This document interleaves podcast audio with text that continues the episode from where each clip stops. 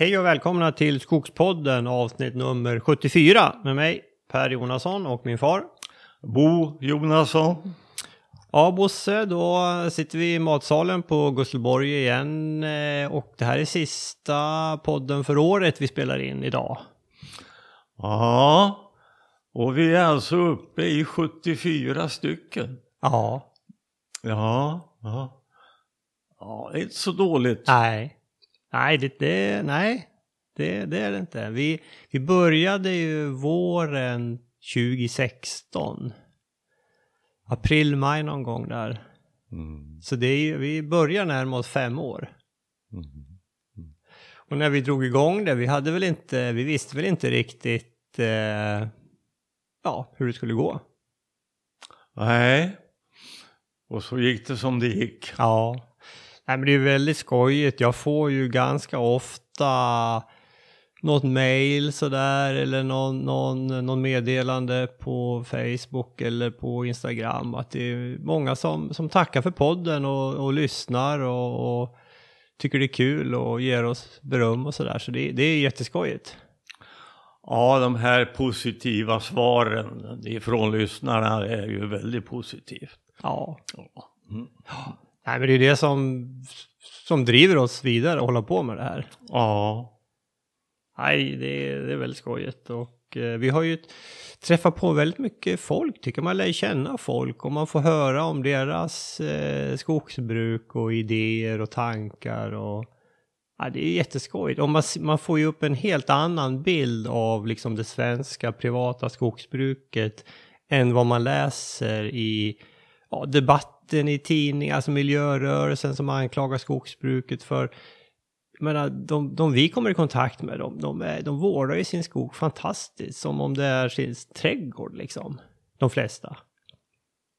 Eller hur? Ja. Det är en, en otroligt stor hänsyn. Mm. Ja, visst. Eh, Möjligtvis är det väl ett positivt urval i just det där avseendet som ringer oss Ja, och, och mejlar oss. Så, så är det ju naturligtvis. ja. Ja. Nej, Så men... det är väl eh, inte något genomsnitt av de 330 000 privata skogsägarna. Nej, det har du helt rätt i.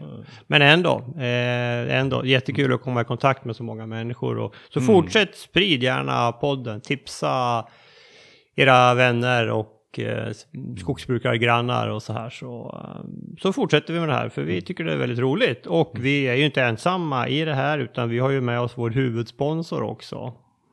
Eh, banken SEB.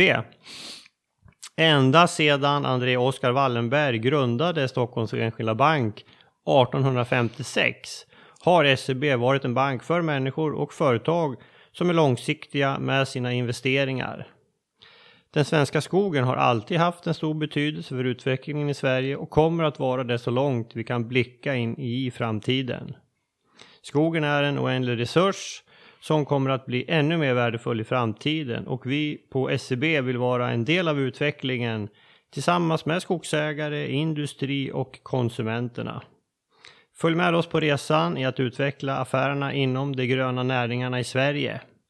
Ta kontakt med segmentansvarige Joakim Larsson eller någon av bankens specialister inom skog och lantbruk som du hittar enklast på www.seb.se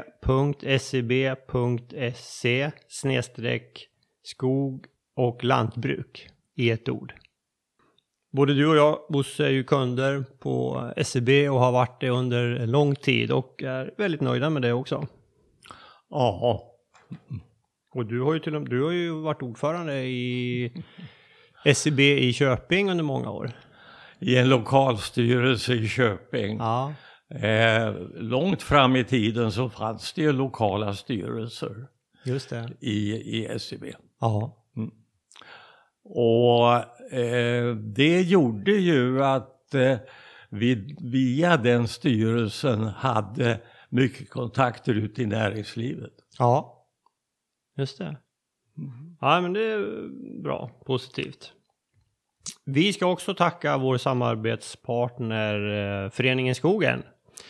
Föreningen Skogen ger också ut eh, tidningen Skogen och eh, det är snart dags för årets sista nummer. Det är nummer 12 och det kommer ut den 28 december. precis lagom till nyår. Och i temat i årets sista nummer är skyddad skog. Här kan vi läsa om hur det är att driva ett aktivt skogsbruk i ett naturreservat. Eh, det finns nämligen mycket skyddad skog i Sverige som, men fortfarande har eh, behov av eh, skötsel för att inte naturvärdena ska gå förlorade. Hela 42 000 hektar skyddad skog har behov av skötselåtgärder för att inte stora naturvärden ska gå förlorade. Det här kikar man på i tidningen. Eh, låter mycket intressant. En annan sak som man också tar upp är ju naturligtvis de senaste händelserna på virkesmarknaden. Och där tipsar man om ett intressant sortiment, nämligen stamblock. Och det har vi lite erfarenhet av, Bosse. Ja, eh, jag har ju sysslat i ett tidigare skede mycket med just, den, just det sortimentet. Ja. ja. Och vi försöker alltid kika på om vi har några stamblock, eh, om vi har någon avverkning på gång. Stamblock, det vill säga kvistrena fururotstockar. Mm. Eller rent av småkvistiga granrotstockar, för det finns stamblock av gran också. Just det. Just det. Det finns ju inte så många sågverk som sågar det här, men det finns några kvar i Sverige. Vi har ju bland annat där du och jag har varit och besökt Ansgario Svensson i Södra Vi, strax norr om Vimmerby som har en, en, en ramsåg där man sågar stamblock. Ja. Mm. Mm. Ja, eh, spana in det här numret, nummer 28 kommer ut, nej, förlåt, nummer 12 så kommer ut den 28 december. Mm. Bra, det var det från våra samarbetspartner. Och i, nu ska vi prata om eh, skogsåret eh, 2020, Bosse. Ja, det ska vi göra. Och dessutom blicka lite framåt. Mm. In i kommande år. Vi har ju, tanken är att vi ska kika lite grann vad vi har gjort och kanske lite lärdomar, vad vi har lärt oss under året och lite planer för, eh, för, för kommande år. Var, var ska vi börja någonstans, eh, Bosse? Ja, vi, vi, vi har ju, det vi kommer att prata om det är vår skogsskötsel på Dels Kusselborg, eh, 340 produktiva hektar i Bergslagen. Dels i Vassemåla, eh, 8 kilometer ifrån Vimmerby, där vi har i familjen 100 hektar. Eh, ehm, vi bedriver en likartad skötsel på de här två fastigheterna. Och när det gäller Gusselborg så, så eh, har vi ju haft den här, eh, vi har drivit den här gården i 60 år nu. Och jag kan lugnt säga att under hela den tiden så har vi gynnat träslaget tall. En tall har alltid, har alltid haft eh, eh vår uppmärksamhet i mycket högre grad än vad en gran kan få. Och vi har medvetet faktiskt under hela den här långa tiden så har vi gynnat tallen och det har långsamt ökat virkesförrådet så att vi nu är uppe i äh, andelen tall på Gusselborg i 54 procent jämfört med granandelen som är 42 procent. Och lövandelen som är låg, den är bara 4 procent. Men den avser vi att öka? Om vi bara kan, men det är ju alltså väldigt svårt. För att den här lövandelen det är ju nästan uteslutande björk. Mm. Och att få en björk att växa upp och bli en rak stam, alltså, det är väldigt svårt. Mm. Mm. Och det är älgen som är det stora problemet här. Mm. Mm. Ja, vi har ju lite planer på, på att hängna en, en liten del. Eh. Ja, ja. Men en fråga Bosse angående det här med att öka tallen. Alltså i dagsläget så är det säkert många som gör det. Jag menar med, med granbarkborrar och, och kronhjort och alla problem med, med gran som vi har haft. Men hur, eh, att du redan resonerade så här då för 50 år sedan eller liksom historiskt, vad, vad beror det på? Ja, vet du vad? Varifrån kommer kärleken till tall? ja. ja, ja, nåväl, eh, i alla fall så blev det så. Och eh, eh, alltså i, i den här skogen här i Bergslagen på Gusselborg alltså, så det fanns varken gammal eller, eller medelålders tallskog. Nej. Det fanns inte mycket rejäl granskog heller faktiskt. För eh, det ursprungliga köpet det var, det var i bedrövligt skick faktiskt. Mm. Eh, jag uppskattar i efterhand virkesförrådet till mellan 60 och 80 M3SK per hektar. Mm. Men sen har vi alltså eh, kunnat göra eh, 12-13 tillköp i gräns med den här ursprungliga. Så, och då har det kommit in en del ganska rejäl skog i Mm. de köpen. Mm. Det är ju otroligt eh, med så många tillköp i gräns också. Ja, Var det, var, det, var det din far Jonas eller var det du som var mest aktiv då? Alltså de, han, din, din far köpte det 1958 ja, och då, du gick ut skogis 59. ja. Ja, vi, vi gjorde väl det tillsammans, men det var ju han som, som ändå gjorde den stora insatsen. Där. Mm. Eh, Men eh, sen resonerar vi igenom det och i den utsträckning som vi behöver titta närmare på detaljer i skogen så var det ju jag som gjorde det. Mm. Mm. Mm. Eh, eh, innan vi går vidare, jag skulle vilja citera någonting som, som står i Skogsstyrelsen. Den här. De gav ju ut 88 teser om, eh, som för, eh, skulle vara vägledande för den framtida skogsskötseln i Sverige. Det här är väl, är det ett eller är det två år sedan som det här kom? Ja, det är nog ett år sedan. Det är alltså 20 procent ökad tillväxt. Ja, ja just det. Tror det är drygt ett år sedan. Mm, mm. Det, det står där i sammanfattningen på ett ställe, den här meningen. Insatser för ökad skogsproduktion parat med aktiva naturvårdande skötselåtgärder föreslås som delvis ny skogsskötselinriktning. Det där gillar jag. Mm. Alltså att öka produktionen och samtidigt skapa de här eh, eller eh, göra naturvårdande skötselåtgärder. Ja. Ja. Att kombinera detta. Ja. Att inte ensidigt hävda det ena eller det andra. Nej. Utan att göra det här överallt alltså. Mm. Ja, det, det är ju, det låter ju väldigt sunt. Och jag vet, Herman Sundqvist har ju sagt, om det var när vi intervjuade honom, det här med att jag menar målet är väl att alla skogar ska ha höga naturvärden. Idag kanske liksom ett fåtal skogar pekas ut med extra höga naturvärden och, och då blir de ofta i någon form av, av skydd kanske. Ja. Men, men, men kan man få upp liksom alla skogar och höga naturvärden då, då får vi en, en hög biologisk mångfald överallt.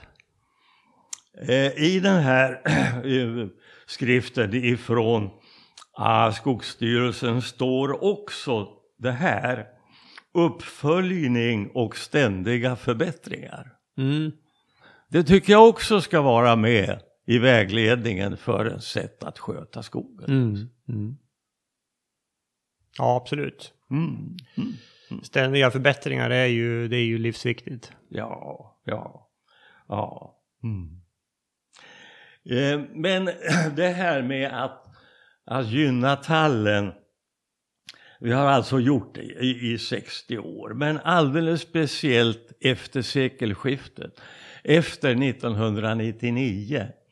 För att eh, efter det så har sådd, frösådd av tall eh, varit en väldigt viktig del av vår återbeskogning. Mm. Och det har gått så förhållandevis bra. Visst har vi eh, drabbats av ett och annat misslyckande. Men de har varit få. Och vi sår på marker som traditionellt inte sås. Nämligen de bördiga markerna. Mm. Och det här har gått bättre än vad man hade vågat hoppas faktiskt. Mm. Mm. Vi har också lite äldre sådder. Vi har en sådd ifrån 1959 eh, som var det allra första lite större eh, skogsskötselåtgärden som vi gjorde på fastigheten. Mm. Eh, och där, det, det högg vi igenom för ett par år sedan nu. Så att där står nu en timmerställning. Mm. Ungefär 600 stammar per hektar. Ja. Eh, Helt övervägande tall. Mm. Det blev ju väldigt bra den gallringen. Ja. Och det vi ska gallra i vinter, det är väl en del av det också? Eller? Ja, riktigt. Vi ska ju fortsätta där faktiskt, i Mm. norra ändan på det. Det ska Mm. vi göra. Mm. Ja, och det kommer att bli fint. Mm. Ja, det blir bra. Mm. Ja. Alltså inom skogsbruket så har man ju, eh, om man tittar bakåt, pratat om det här med tallmark och granmark. Ja. Och eh, på, den, på tallmarken har det varit naturligt att försöka föryngra med tall. Och på det man kallar granmark, ja då skulle det vara gran. Punkt och slut. Mm. Men det här har nu eh, eh, det har kommit in ny kunskap. Mm. Bland annat eh, eh, produktionsprofessorn Urban Nilsson har ju bland annat sagt det här att ehm, eh, tallen kan vara den, det träslag som producerar mest ända upp på ståndortsindex 32, Mm. alltså G32. Ja. Och det här, eh, jag tycker att det verkar helt rätt. Eh, det, I de här fallen där vi då har huggit ner gammal dålig granskog och sen sått tall så tycker jag att de bestånden har fått en helt underbar start. Mm. Mm. Mm. Ja, nej men det där är ju intressant. Det är ju... Vi intervjuar ju Urban Nilsson och Annika Felton i eh, en podd och det där är ju väl värd att lyssna på tycker jag. Det är från höstexkursionen förra året. Mm. Ja, ja men absolut. Eh, Och det, det talar ju också för det här med blandskog, alltså att man ska ha två, två träslag. Ja visst. Så, så är det ju på alla de här så kallade mellanmarkerna. Eh, så försöker vi ju anlägga blandskog av Mm. tall och gran. Med ett inslag av björk. Ja, just det. Eh, det här, eh, alltså det vi gör på en stor del av arealen det är ju att vi planterar gran och så sår vi tall emellan det här. Och eh, sen är det bara frågan om hur kommer höjdutvecklingen för det ena och andra träslaget att, att utvecklas. Mm. Och det här håller vi ju verkligen ögonen på nu.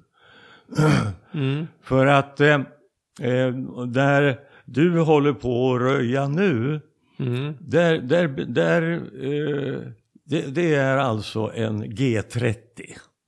Eh, ja, eller om det är G28 i planen tror jag. Ja, i planen kanske det är det, men, men eh, i själva verket så, så känner jag mig ganska säker på att, att stora delar av det hygget är ett G30. Mm. Jag, jag, jag skrev om det igår på- min blogg eh, på ATL. Det var därför jag eh, kommer ihåg att det var, för jag kollade upp nämligen. Ja, det, är en G, det står G28 i planen. Ja, det gör det. Ja. Mm, mm. Nej, men då kan vi ändra i planen för eh, det måste stå rätt i planen. Ja, ständiga förbättringar. Ja. Mm. Du vet planen är originalet. ja, men det, det, det var mest gran där innan förstår jag va? För, Absolut. Ja. Var, det, var det bara gran? Eh, där fanns det ju ett inslag av, av björk eh, och enstaka tallar stod det. Men inga, inga mängder? Nej. Nej, nej. Det här är ju sju, det är sju år gammal nu ungefär. Ja, ja. Och där kommer ju, där, där, där ligger de ju i fas får man säga. Vi har ju sett några granar som ligger lite före, men det är enstaka bara. På andra ställen så ser jag det som en och annan supergran som Mm. riktigt rusar ifrån de andra. Ja, de, de har någon så här toppskott på en meter här det sista året. Mm. Mm. Mm. Men, men det är ju, vi, vi gjorde ju en lite större inventering eh, på ett annat område där vi gick runt och kikade. Kommer du ihåg det? Det var väl här tidigare i höstas. Ja. Vi kom ju fram till att de, de uh, granen och tallen häng, de hänger med båda två rätt bra. Ja, men vi kommer att fortsätta verkligen att hålla ögonen på det här. Och eh, vissa ingrepp kan ju göras i röjnings och det tidiga gallringsskedet för att hjälpa tallar som då kommer lite efter. Ja, eller vice versa. Eller vice versa. Ja. Mm. Mm. Nej men absolut, man får ju vara aktiv både röjningen och gallringen eh, om man ska ha en blandskog. Det, så är det ju. Fast det kan vara svårt att hugga ner det träd som man själv har planterat. ja, ja, det kan det vara. Men det blir ju nödvändigt. Jag menar, vi sår 50 000 plant och vi planterar då kanske 1200. Alltså det är ju... En del måste ju försvinna. Ja, det måste det. Ja. ja. Eh, Men ska vi göra en liten recap på året? Eh, det, det vi gör, det styrs ju numera i väldigt stor utsträckning av förekomsten av granbarkborrar. Det har ju, ja absolut, sista två, tre åren har ju det varit vårt fokus. Att för vi har ju haft, och delvis har, ganska mycket gammal granskog. Ja, vi har alltså eh, avverkat 18 hektar gammal granskog under fjolåret. Mm. Eller under det här året. I, i eh, Under precis, 2020. ja- januari, februari. Mm. Och det var ju väldigt skönt tycker jag. Ja, det var nödvändigt. Eh, och det är he- helt bark, barkborre-relaterat. Annars hade vi inte tagit så mycket. Nej. Eh, vi har alltså ställt fröträd där det har funnits frötallar. Och det är ingalunda överallt utan de här är ganska ojämnt fördelade. Men kan vi så ställer vi gärna 40 frötallar kvar. Ja, inte, i de, inte, inte i de blöta områdena då, men eh, där det är eh, fast mark. Ja, visst. Eh, tyvärr så för, för eh, förra vintern så, så hade vi ju stora problem med, med, med vindfällning av frötallar. Mm. Vi la ner mycket jobb på att rädda dem där. Mm. Och vi har lärt oss en del av det. Mm. Det här är en lärdom som vi tar med oss i år. Nämligen att vi, vi, nu, vi har ju haft en storm här redan under hösten. Och, men nu låter vi vindfällorna ligga och så kör vi ett uppsamlingshit i slutet på vintern. Om det skulle komma någon mer vindfällning så, så då, får vi, då får vi alltid ett svep. Förra året så gick vi ut och så du och jag kapade upp de där.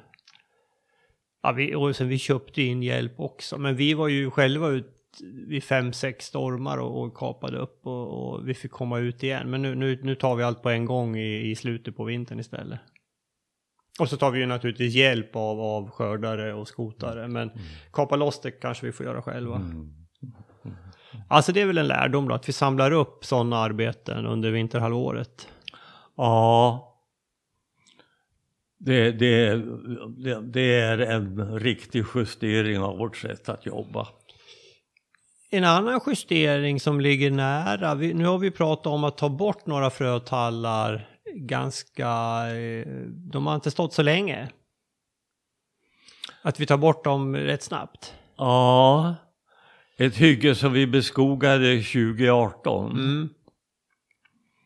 Och där kommer vi att ta bort, eh, ta bort frötallarna där föryngringen har etablerat sig. Mm. Just det. Så där är vi liksom lite på hugget och tar bort dem ganska snabbt. För vi ser ju bra resultat under. Ja. Mm. Mm. Mm. Så det väl, kan väl vara en lärdom också då, att man eh, verkligen går ut och kikar eh, där man har eh, frötallar och har, är man nöjd med beskogningen under, ja men ta bort dem då, då minskar ju risken för de här vindfällorna. Mm. Mm. Eh, Beträffande barkborrar så på de här 18 hektaren så hade vi 10 stycken fällor, barkborrefällor Mm. under sommaren 2020. Eh, inte så mycket för att reducera antalet barkborrar för att det rår vi inte på med så enkla medel. Men det var ett sätt att följa det här med, med svärmningarna och gav en del lärdomar om den här lilla elaka skalbaggen. Mm. Ehm, Det har också funnits mycket bra och lättillgänglig information ifrån Skogsstyrelsen eh, under vegetationsperioden 2020 just beträffande barkborrar och svärmningar. Mm. Tyvärr så kom det ju en sen svärmning i augusti i Ja. värmen då som förvärrade läget på ett oförutsett sätt. Mm. Men där, kunde- där kan man följa på deras hemsida hur mycket, hur många skalbaggar de fångade liksom i sina fällor där. Ja, mm. ja det var ju klart bra. Mm. Eh, eh, Skogsstyrelsen har också etablerat en referensyta på Gusselborg på det är 70 hektar eh, i en del av skogen. Eh, där de kommer att inventera skadorna. Mm. Så där får vi lite hjälp av dem. De har ju gjort en inventering. Ja, som visade att där var på de 70 hektaren så var det fyra M3SK som var dödade. Mm. Det, Det var så- tre det- ställen. Det är inte så mycket. Vad sa Det är inte så mycket. Nej, det är, det är väldigt lite. Mm. Mm. Vi har ju själva inventerat några gånger skogen under sommaren. Ja. Och det här har vi väl också en erfarenhet vi tycker vi har sett. Eller det här med att om, om det blir ett lite större angrepp och så hugger man bort kanske det som är just angripet, att det ofta kommer tillbaka i närheten ändå. Eller ja, det, vi har ju sett det, vi har ju också hört många säga det också, ska Mm. tilläggas. Mm. Så där är väl kanske en, en slutsats att om man kan att man ja, att man försöker ta hela beståndet där det är möjligt. Ja. Vi kommer ju att göra det själva nu. Att ta ett eh, faktiskt väldigt vackert granbestånd. Mm. Eh, vi har alltså haft angrepp i, ja, på två ställen i, i det beståndet. Ja.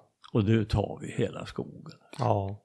Och det är ju det är ju gammal granskog. Den är avverkningsmogen. Ja. Mm. Och där har vi, jag menar, nej det blir, det blir skönt att få bort den för man är ju Ja. lite rädd vad som skulle kunna hända där. Ja. Mm. Eh, på de här 18 hektaren som vi har slutavverkat, det är nu markberett sedan en, en månad tillbaka ungefär. Och där kommer vi att så, fröså tall Mm. och delvis plantera gran. Mm. Men i huvudsak så blir det här alltså en sådd. Ehm, det är en grundmarkberedning. En stor del av harrfårorna, även en stor del av harrfårorna, så är det, det är alltså humus eller blekjord i yta. Mm. Och eh, det är ett bra underlag för, för, eh, för sådd. Ja. Eh, vid ett tillfälle så var det faktiskt frost en morgon här för ett par veckor sedan. Mm. Och då var jag där och tittade. Eh, för att det har, jag, har vi pratat om tidigare, det här vikten av att hösten innan man ska så, att vara ute och titta efter uppfrysning i markberedningen. Just det. För det kan ju ödelägga en sådd.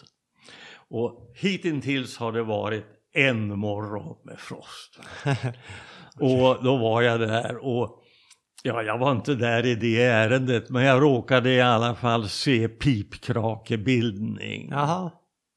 Det var inte bra. Nej, nej. Var det på ett stort område då eller? Ah, nej, det, det var faktiskt bara på en, en enda fläck. Men Mm. var det på den fläcken så var det på många andra också. Mm. Och det var inte i mineraljord utan det var i högförmultnad humus. Jaha. Alltså svart humus.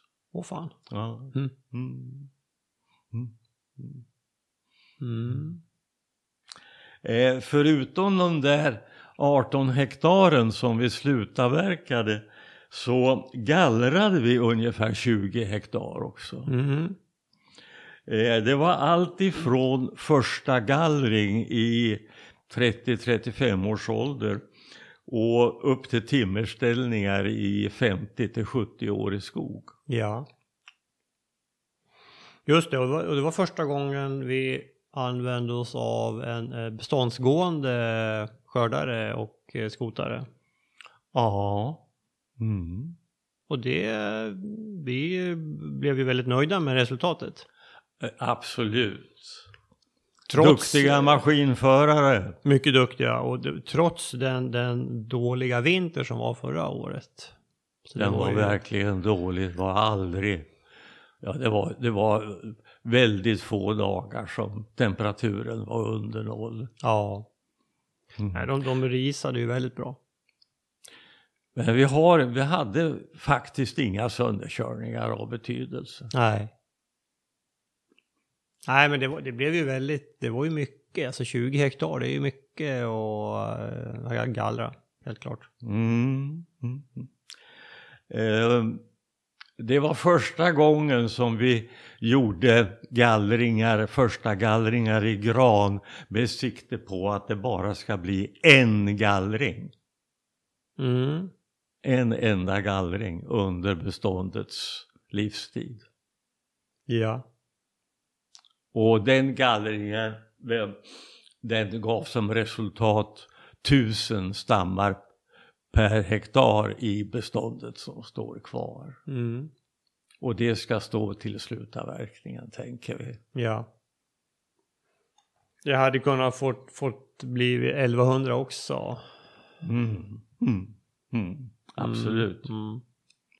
Och, s- och sen var det, var ju, det var ju några, var ju något område som vi lämnade helt ogallrat också. Ja, Eh, inte så stort men, men en, en del. Nej. Eh, Men, men vi är ju öppna för det alternativet att, att efter rejäla röjningar lämna beståndet orört. Ja. Men vi pratar om gran nu. Vi reflekterar ju inte på att göra det här i tall. Nej, nej precis. Just För det. granen kan växa tätt. Vi pratar om att vi skulle sluta verka ett bestånd här nu som är, ja det är 95 till 100 år. Och där står alltså, i det beståndet så står det faktiskt tusen stammar per hektar. Ja. Mm, mm, mm. Eh, Vi gör nu en, en ansträngning att komma i fatt med skogsskötselåtgärderna både på Gusselborg och på Vassemåla. Mm. Eh, och eh, målet är alltså att det ska inte finnas några eftersläpande röjningar eller gallringar. Utan vi ska ta ifatt det, det, det glapp som finns här.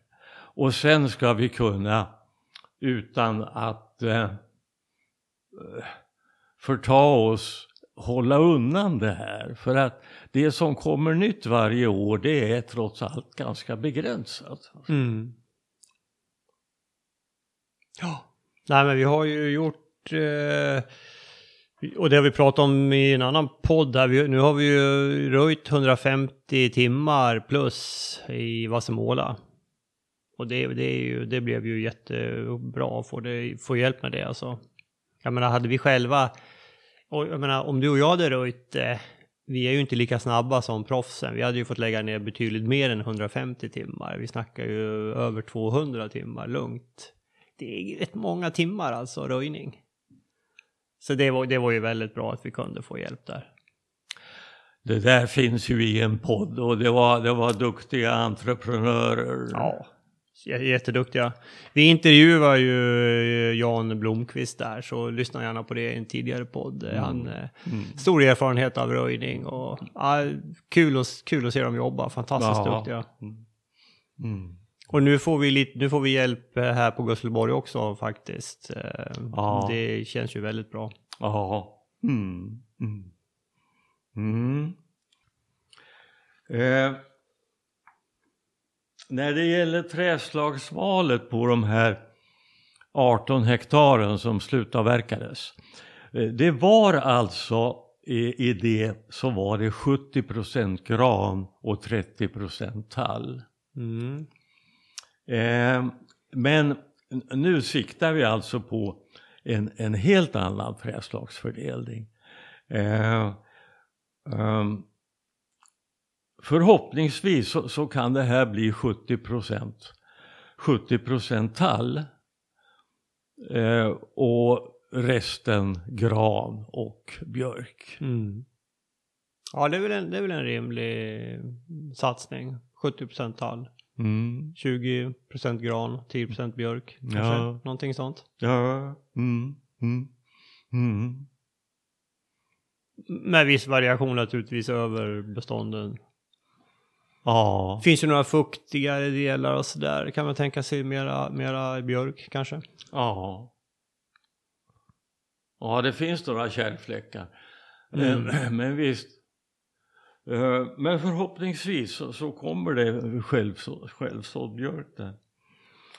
Och det här blir, det blir en hel del att så alltså. Helt klart. Vi, vi får ju organisera oss så vi blir några stycken och gör det här jobbet. Ja. Mm. Eh, men det, det är bra terräng. Ja, det är det. Det, det är just inte några besvärande stelpartier. Nej. Lite, lite kuperat är det ju ja, delvis, men, men eh, det, det klarar vi. Mm, mm, mm, mm, ja, vi har ju bra redskap nu med Skogspoddens sårör också. Ja, såröret kommer att vara ovärderligt så här. Mm. Mm. Ja. En sak som vi gör i, i samband med sådd, det är att vi mäter i slutet på sommaren så mäter vi rotlängden på de eh, plantor som, som vi har sått då på mm. i, i april, maj. Eh, det, här, det här är faktiskt intressant och rekommenderas. Vi, vi mäter hur långt den längsta grenspetsen har kommit ner under markytan. Och, och som regel eh, i september månad så är det ja, någonstans cirka 10 centimeter. Mm. Och det ger ett förtroende för metoden. Alltså. Då är den där rotspetsen ner i mark som rimligtvis aldrig torkar ur. Mm. Jag pratar nu om normala moränmarker. Alltså. Ja. Eh, det är faktiskt så här att i Vassemåla så har vi vid några tillfällen drabbats av det här att eh, de moränarna har torkat ur djupt ner så att ganska till synes väletablerade plantor har dött. Mm. Men, men det har aldrig hänt faktiskt på Gosselborg. Nej. Eh, på, på Gusselborg har vi sett här nu i sommar att på några ställen har vi fått extremt mycket självsådd. Mm. Ja. Det är en matta av plantor. ja, det ser ut som gräsmattan på Wembley. Ja, ja, ja. Eller Wimbledon. ja. Ja. Ja, det är helt otroligt mycket alltså. ja, på en säsong bara. ja. ja. Ska bli intressant att se hur det här utvecklas. Ja, verkligen. Ska vi prata lite mer om Assemåla, vad vi har gjort där. Mm. Eh, där avverkar vi eh, eh, nu under hösten, under hösten fem hektar. Också barkborrelaterat. Alltså. Ja. Ehm, det, det är eh, det har varit barkborreangrepp där som gör att vi, vi tar ner, vi tar två hyggen, ett på två hektar och ett på tre hektar. Mm. Eh, Ett av dem där, ja, nej men så här är det. Eh, där, den där avverkningen den kommer att bestå av 22 procent tall och 70, 76 procent eh, gran och ett par procent löv. Mm. Och det där kommer vi att beskoga 2022, Mm. alltså inte 2021. Nej. Eh, och eh, där är det faktiskt så att på ett område så tror jag inte att vi ska så någonting. För det, det är fuktigt och väldigt typisk granmark.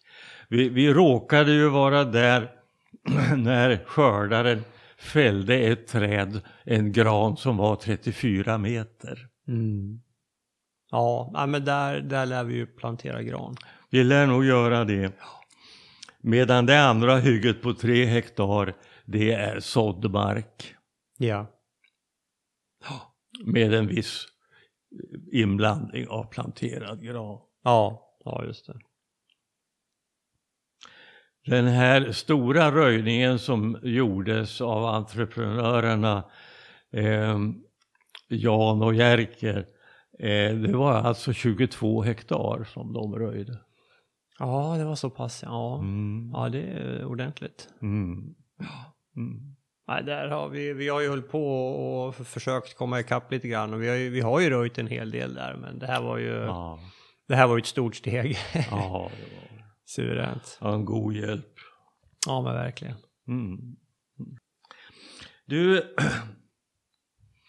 om man skulle sträcka sig utanför det här tänkandet metall och gran, vilka andra träslag skulle man kunna tänka sig? Mm. Jag tror ju, alltså björk har vi pratat om. Ja. Jag tror på björken. Nu, nu, det har skrivits en hel del om det i tidningarna. Urban Nilsson var med i ATL häromdagen. Där han pratar om de här fantastiska tillväxten på de här förädlade björken. Ekebo 5 som finns och Ekebo 6 som är på gång. Höga tillväxttal, alltså i klass med granen. Och då på en omloppstid på kanske 30-35 år. Plus att vi ska ju inte glömma bort det att virk, alltså björk har ju så mycket högre hållfasthet än gran och tall. Och mycket högre densitet. Att det används så lite som det görs idag är nog för att det finns så liten tillgång till det. ja, Så det där kan vara ett träslag att satsa på i framtiden. eh, vi såg ju ett björkbestånd som Bo Karlsson hade anlagt i Södra Vi. Mm. Mycket fint. Ja, vad fantastiskt. Mm. Och det hade ju etablerats under ett hägn, Ja. inom ett hägn. ja. Och de var ju raka och fina. Och hade alltså vuxit vid 22 års ålder med eh, 10 hektar per år och hektar. 10 kubikmeter. Ja, Ja. 10 M3SK per år och hektar Mm. i, upp till 22 års ålder. Och det här är eh, alltså vårtbjörk. Det är vårt björk. Ja. För glasbjörken har inte alls samma tillväxt. Jag vet inte vad forskningen har kommit fram till nu där. Men troligtvis inte. Det. Nej. Och det här var ju frisk mark och så där är ju, där är det ju helt klart vårt björk som gäller. Mm. Nej, och det är så rakt och det är så fint det här beståndet Ja. så det är en fröjd att se det. Ja, nej men alltså björk har ju, vi pratar om hållfasthetsegenskaper, men det har ju även, vi har ju sett, man ser i undersökningar att har du en viss björkinblandning så blir det ju starkare mot storm, ett bestånd. Det har ju, en, det har ju bety, betydligt högre fuktighet i löven, så det verkar ju liksom dämpande vid bränder också. Och sen är det att eh, det sägs ju att granbarkborren inte är så förtjust i björk heller.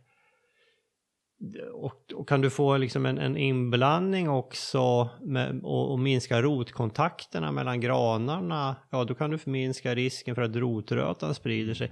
Det känns som att det finns väldigt många positiva fördelar med björken som vi kanske inte riktigt har, har eh, uppskattat. Dessutom är det ju ett väldigt vackert träslag. Inte minst. Man, man har ju svårt att tänka sig det nordiska skogslandskapet utan björk. Nej, nej. Ja, det blev eh, en lång utläggning, men björk är ju definitivt eh, ett träslag. eh, Men Douglasgran tror jag också på. Ja, och lärk. Och lärk, ja. För vår del antagligen sibirisk lärk. Det förefaller så. Mm.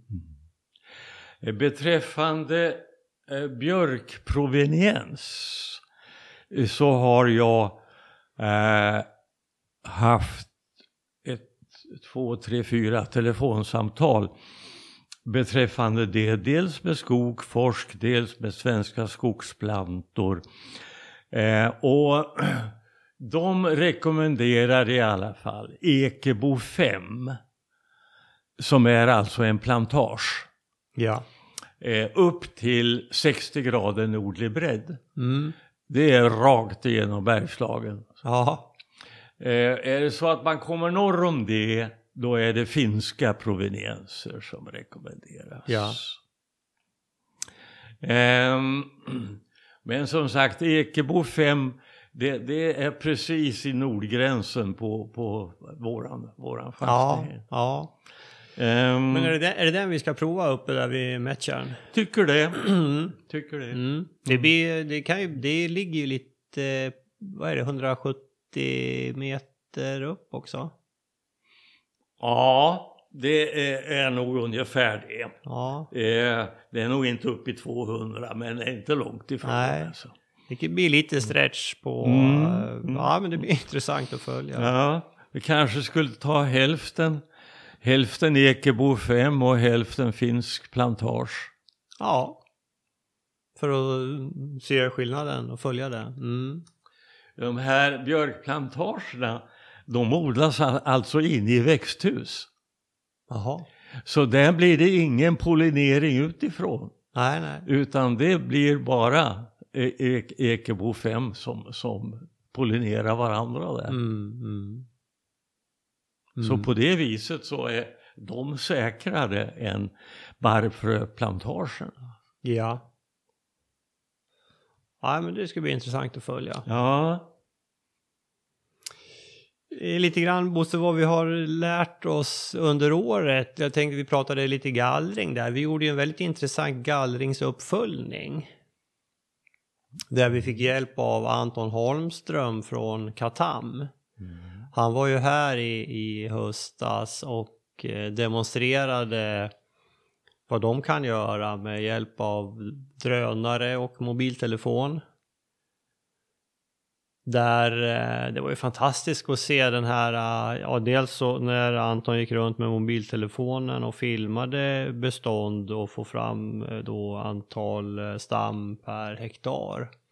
Men också den här drönarflygningarna som han demonstrerade där vi fick fram sen kartor på dels eh, trädhöjden på varje träd och eh, alltså hur många stam per hektar det stod i varje given punkt också. Så vi fick en väldigt detaljerad karta hur, hur beståndet såg ut uppifrån.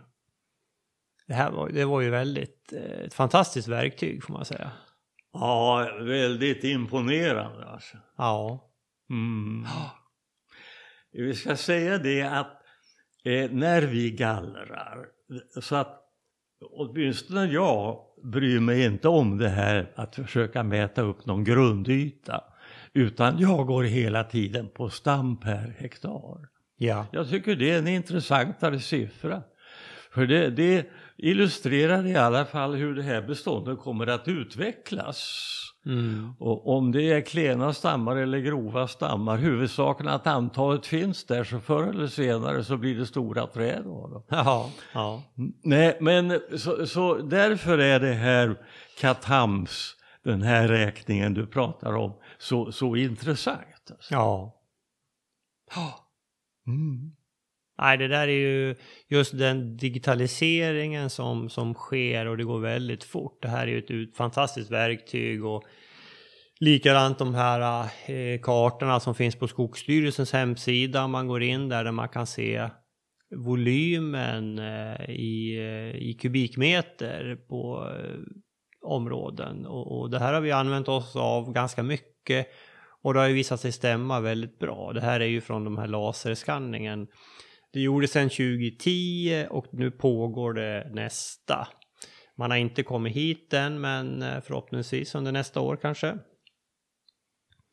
Men eh, ja, när man gör den här mätningen, även om du har en karta då, eh, skanning från 2010, så finns ett verktyg på Skogsstyrelsens hemsida som, som hjälper till att räkna upp det här då, till, till dagens värden. Och, ja, det är kul eh, att det går så pass fort som det gör nu med digitaliseringen. Ja, visst och det är verkligen skäl att ta till sig de här kunskaperna. Alltså. Ja, absolut.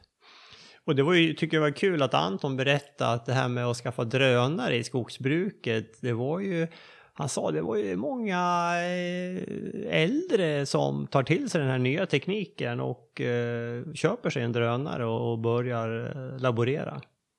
Mm. Mm. Nu kommer det nya drönarregler vid årsskiftet. Hur, vem som får flyga, om det krävs utbildning och så vidare. Men det är ju... Jag har sett nu de senaste... Du vet, de börjar komma ner i pris. För ja, nu 5000 kronor kan du köpa dig en drönare för med en bra kamera. Så det är, det är inga stora pengar längre. Intressant. Ja. Men som sagt, nya regler. Man, det kan hända att man behöver någon viss utbildning för det här. Men eh, ja, det, det är helt klart ett område som eh, är värt att eh, följa. Och vi får väl se när vi skaffar vår drönare. Man kanske inte ska flyga för nära Arlanda. Nej, man ska man undvika flygplatser generellt. och kraftledningar och... och. Mm. Jaha. Nej men det var gå in och vi har ju vi har ju intervjuat Anton i tidigare poddar så det är bara att gå in och lyssna på det så, så får ni höra mer om det där. Ja. Jaha. Eh, något mera som du kommer att tänka på Bosse som vi har lärt oss under året?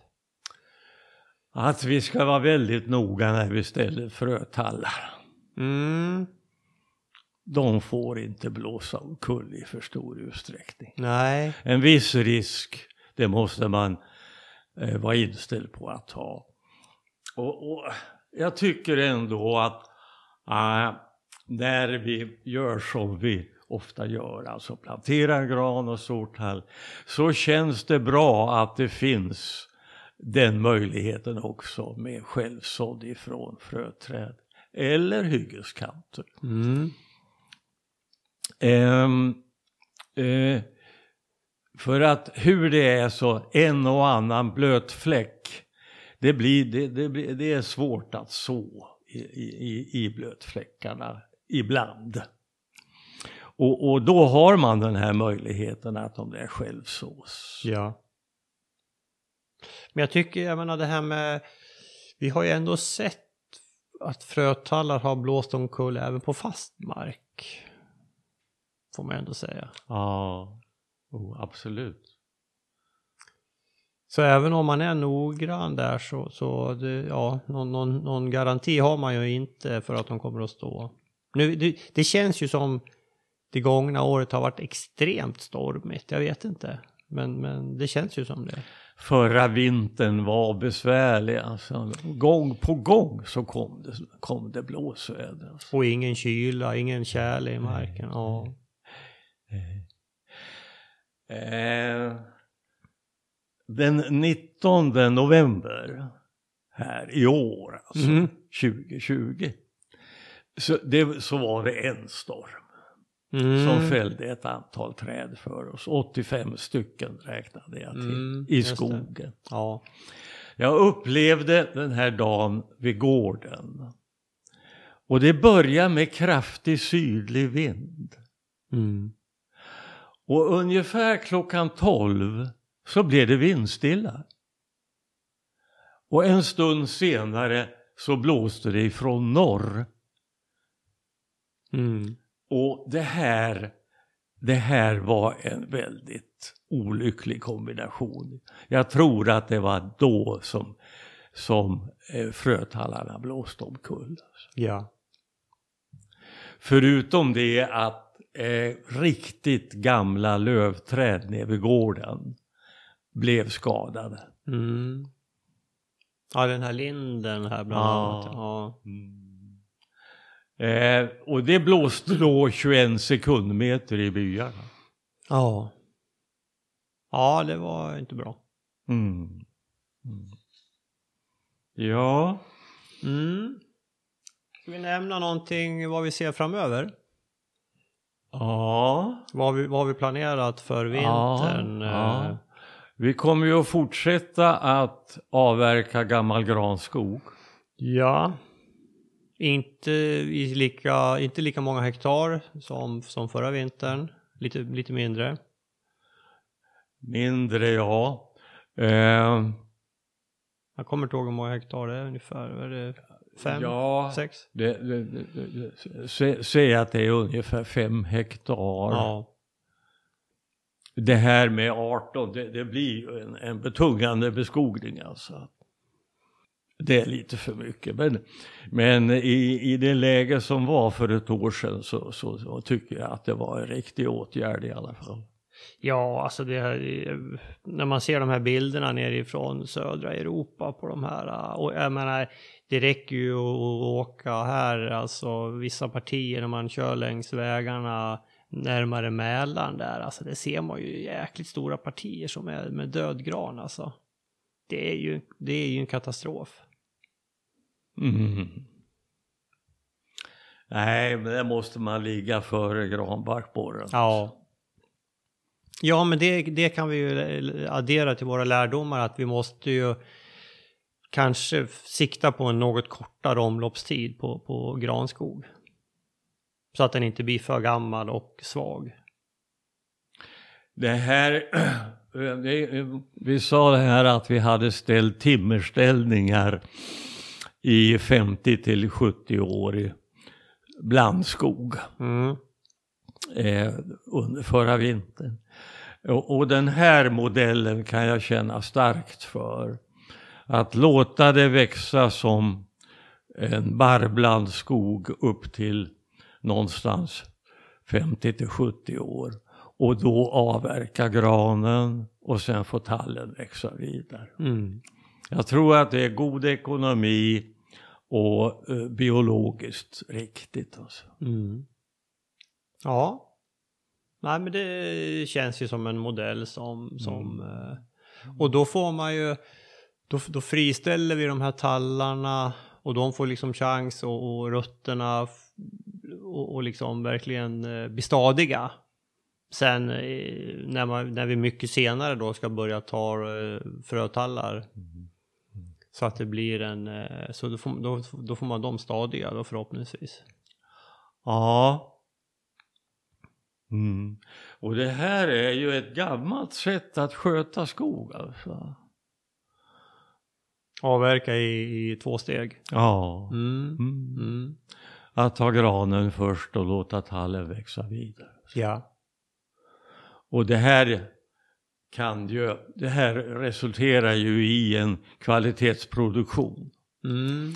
Och, och vi tror ju det att bra furu kommer att vara efterfrågat. Alltså. För skogsbruket producerar inte några stora mängder av kvistrena furustamblock. Nej. Och kanske speciellt med, med, med lite, få lite hög ålder också på de här tallarna så att det blir mycket eh, kärnvirke. Det är ju också positivt. Vi ser ju hur stor skogsbruket har en tendens att kanske jobba med lite kortare omloppstider också. Det är mitt intryck. Ja. Eh, Mats Nylinder som vi intervjuade i en tidig podd Mm. pratade om bristen på eh, furu för takspån. Ja, just det. På eh, kyrkor bland annat använder man eh, kärn, eh, kärnved från tall eh, för Ja. ja. furu. Ja. Ja. Och eh, i en tidningsnotis så såg jag det att man importerade eh, kvistren furu ifrån Ryssland för att göra just takspån till en kyrka. Jaha, okej. Ja. Ja. Mm. ja, men det skulle vara kul om vi kunde producera sånt själv istället. Ja. ja. ja. Mm. Eh, Det här med kärnvedhalt är ju någonting som man pratar om väldigt sällan när det gäller produktion av, av eh, furu, Mm. kvalitetsfuru. Mm. Eh, men bland annat Danmark har ju bestämmelser om det där med kärnvedhalt i, i fönsterbågar. Och, Mm. Just det.